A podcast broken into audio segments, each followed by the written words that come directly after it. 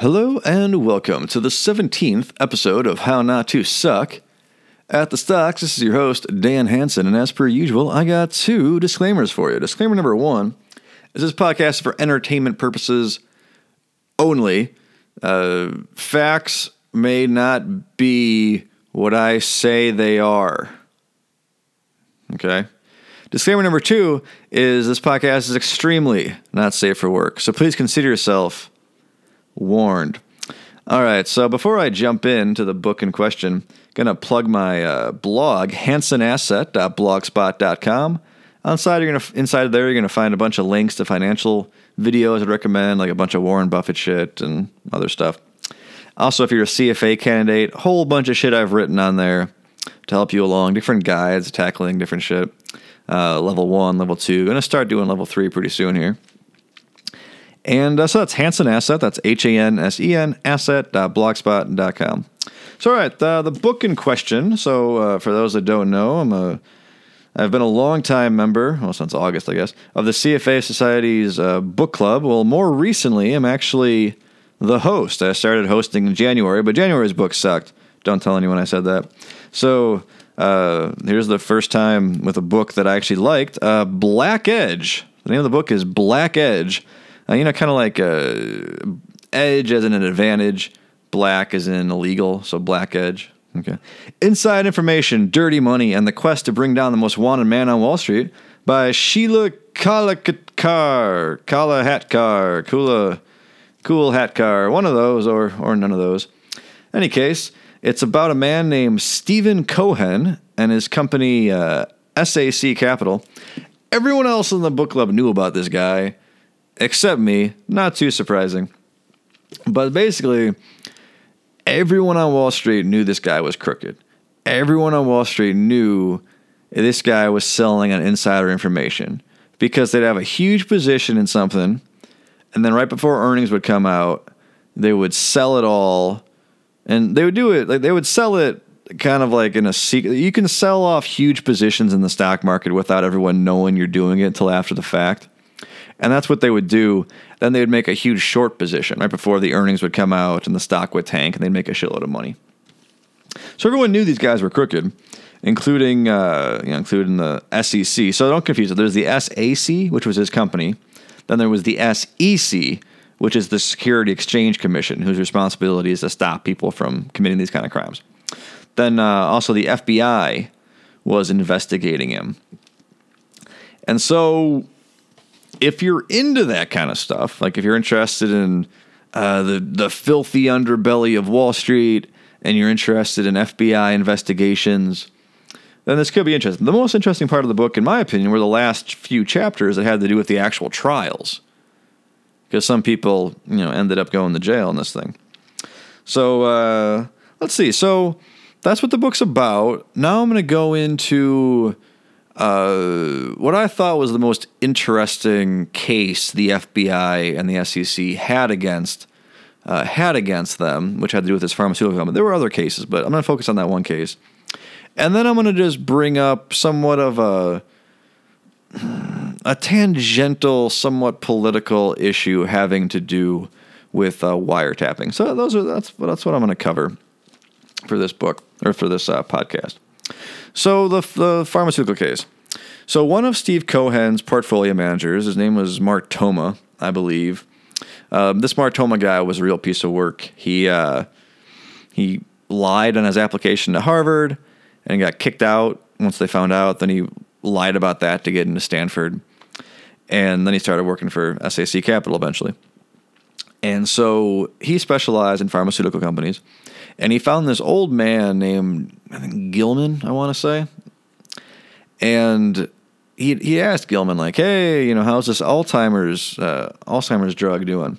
And Gilman's like, "Oh, you know, know what? Can't really tell you." And Mar- Martoma's like, "Yeah, you, you know, you think you can tell me?" And Gilman's like, "No, no, no, I don't think I can tell you." And Martoma's like, "Come on, man, just uh, tell me." And Gilman's like, yeah, sure, I'll tell you everything you want to fucking know for years and years and years and years and years. So that's what happened. And so Martoma had all this inside information on this pharmaceutical drug. So for those that don't know, this is like the holy fucking grail of inside information. So when you have a smaller pharmaceutical company that doesn't have this huge diverse portfolio, they're going to live and die on the few drugs they do have. And of course, you, you're probably familiar with how drugs have a pipeline, meaning they have to go through all these stages of FDA approval before they hit the market. And so, if you know if a drug is going to be approved or not before everyone else in the stock market, you can have a huge advantage because you know those results are really going to swing the stock price. So eventually, this so this Martoma guy was doing awesome with this information, but uh, eventually he learned that this Alzheimer's drug, eh, it wasn't that effective. It was actually it actually sucked. So Martoma was able to, they had a huge position in it, and they were able to sell off that huge position. And I believe they shorted it too before the before it became public. And so that that was really at the crux of the case. Okay, and he sent an email to his boss, Steve Cohen, basically telling him as much. But here's the thing. These guys weren't stupid. You know, he didn't just write up the email like, "Hey, I just spoke to our inside informant and, you know, now I'm to now we're selling." No, it, it was all in code. So it's kind of like the mob. You know, the mob they have a thing. They got to talk to a guy. You know, it's it's all in code. And so the FBI, they were wiretapping Steve Cohen, and they were able to get the email that Martoma, you know, sent them about, you know, the inside information. But like I said, everything was in code. So again, it's like the mob, where when the mob, when a mob boss orders a hit on some dude in a back alley somewhere, well, if anyone gets caught, it's the goon doing the hit. It ain't the mob boss going to jail for it because there's no paper trail. And so that's what they had at SAC Capital is they couldn't get a paper trail on Steve Cohen. So uh, they brought this uh, Martoma guy to trial, this portfolio manager, and they were amazed they couldn't flip him, meaning they couldn't get him to, to squeal. And you know, they, they didn't really want Martoma. They wanted the head dog. They wanted Steve Cohen, but they couldn't get him, and Martoma wouldn't flip, and they couldn't figure out why. Except here was the thing that was really smart about uh, Steve Cohen. So not only did he not leave a paper trail, but he offered his clients, or not his clients, pardon me, his employees, he offered his employer employees just the best legal protection that money could buy. Okay, and so Martoma was being represented by Steve Cohen's lawyers. Except herein lies the conflict of interest because Steve Cohen's lawyers were telling Martoma not to flip. Take the jail time, take the nine or 10 years or whatever, you know, don't flip. And the FBI just couldn't believe it. They couldn't believe this Martoma guy wouldn't flip. Because normally on Wall Street, people just flip. With with the mob, there's, you know, omerta, where, you know, code of silence. If you talk, if you rat, you get your fucking throat slit. On Wall Street, there's no such threat of violence, you know. So these guys just you know, they'll fucking step over their own grandmother to avoid jail time. But uh, Steve Cohen's guys weren't doing it, so they couldn't get a key witness. That's really the, that's really the main thing. Is after all the years they did, and they had to just go for um, something a lot lower.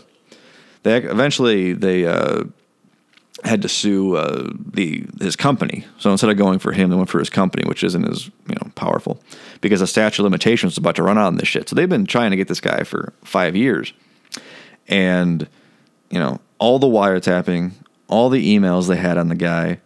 Uh, they couldn't get the key, you know, a key witness to flip on him. And uh, hate to break it to you, the guy got off. I mean, this Martoma guy went to jail, but uh, Steve Cohen, you know, his underlings went to jail, but Steve Cohen never went to jail. He's still trading to this day and uh, he changed the name of his company from SAC to 72 Point. Uh, he started trading just his own money. Um, I think the his probation's about to run out. He's going to start trading other people's money, and people will give him money because he gets alpha because he beats the stock market. And uh, at the end of the day, that's what people care about. You know, so I was told that uh, if you were an employee of his and you tried to work for somewhere else, they'd hire you even though they knew you came from a corrupt place, because they figured, well, maybe maybe some of that secret sauce will run, rub off on us. You know, greed can blind people. And if you were a whistleblower, if you were a flipper, people don't want you. You know, despite the fact you may have thought you did the good thing, you ratted out, uh, you know, someone corrupt. We worked with the FBI to, you know, root out evil. Yeah, yeah, yeah. The banks aren't interested in, in that kind of shit. They don't. They don't want you. So those were some of the the takeaways I got from the book and uh, also the book club. And so now I want to talk about something. Uh, I'll try to keep it brief. So one point I raised uh, during the book club was I felt uncomfortable with the prospect of the FBI wiretapping Americans because of inside information. You know, they started doing it back in the 60s to catch, you know, mob bosses, people killing each other in the streets, killing innocent people in the streets. Then, you know, they started doing it to catch terrorists, and it's a broad definition, but fine. And now they're doing it to catch dudes on Wall Street. And my question is just, you know, where is that line? If you ask the government, there is no line. My point is, how long do we have to go before it's they're wiretapping you because you downloaded a, like a movie online, or they're wiretapping you because you know you bought some pot off, you know, your friend. And I understand that wherever the line is, insider trading on Wall Street is probably on the fair side of it. But that, that's just my point. Is it, it, it felt a little uncomfortable, you know, wiretapping for a nonviolent crime, and they were everyone at the book club was explaining to me all the evils of insider trading and how much damage it does, and I mean, I, I see that, and you know, I, I concede that point. I concede I'm probably wrong on my initial judgment, but um, I don't know. I, I eh, it, it still still sits a little wrong with me. I don't know. I, it's not it's not something I've really researched. uh, Not something I've really debated. But I'm always going to lean towards uh, more freedoms and less government uh, reach and overture. And something about just spying. And I, I don't know. my- The thing about insider trading, it just seems like it's like any sort of prohibition. I know I'm really going off the rails, I suppose. But, uh, you know, when you make uh, something like, you know, alcohol prohibition, they made it illegal and it helped the mobsters. Or drugs, you make drugs illegal and the drug cartels in Mexico and Latin America prop up. And I just feel like by making inside information illegal, well, that doesn't hurt the people that don't give a fuck about doing illegal things. They're still going to do it. By making it illegal, you just made the inside information more valuable, which is what happens when you make something illegal. You make it more scarce, it becomes more valuable.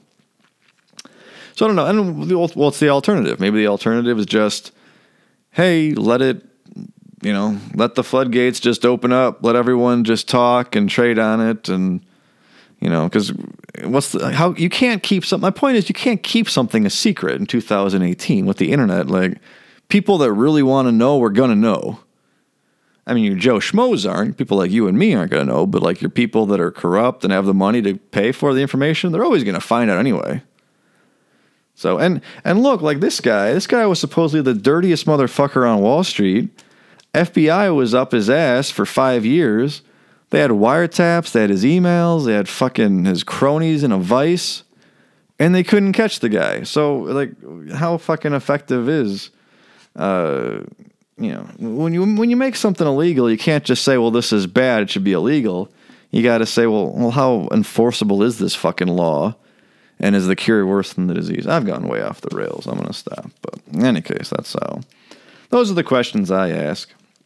I'm probably the only person to read this book and go, "Is inside information trading really that bad?" I'm sure that endears me to the CFA Society of Chicago. So, anyway, there is my. I don't know if that was a review. I mean, I, I don't know if I'd recommend it. Like, I think I mentioned this before, but if you really like FBI investigations and like Wall Street underbelly muckraking, then maybe you might like it. But eh, it's better than better than most of the books. Probably the best book I've reviewed on this show, which isn't saying a whole lot. All right, I'm gonna end it here. Thanks everyone for listening to my uh, disjointed ramblings about Black Edge Inside Information, Dirty Money, and the Quest to Bring Down the Most Wanted Man on Wall Street by Sheila Cool Hatcar.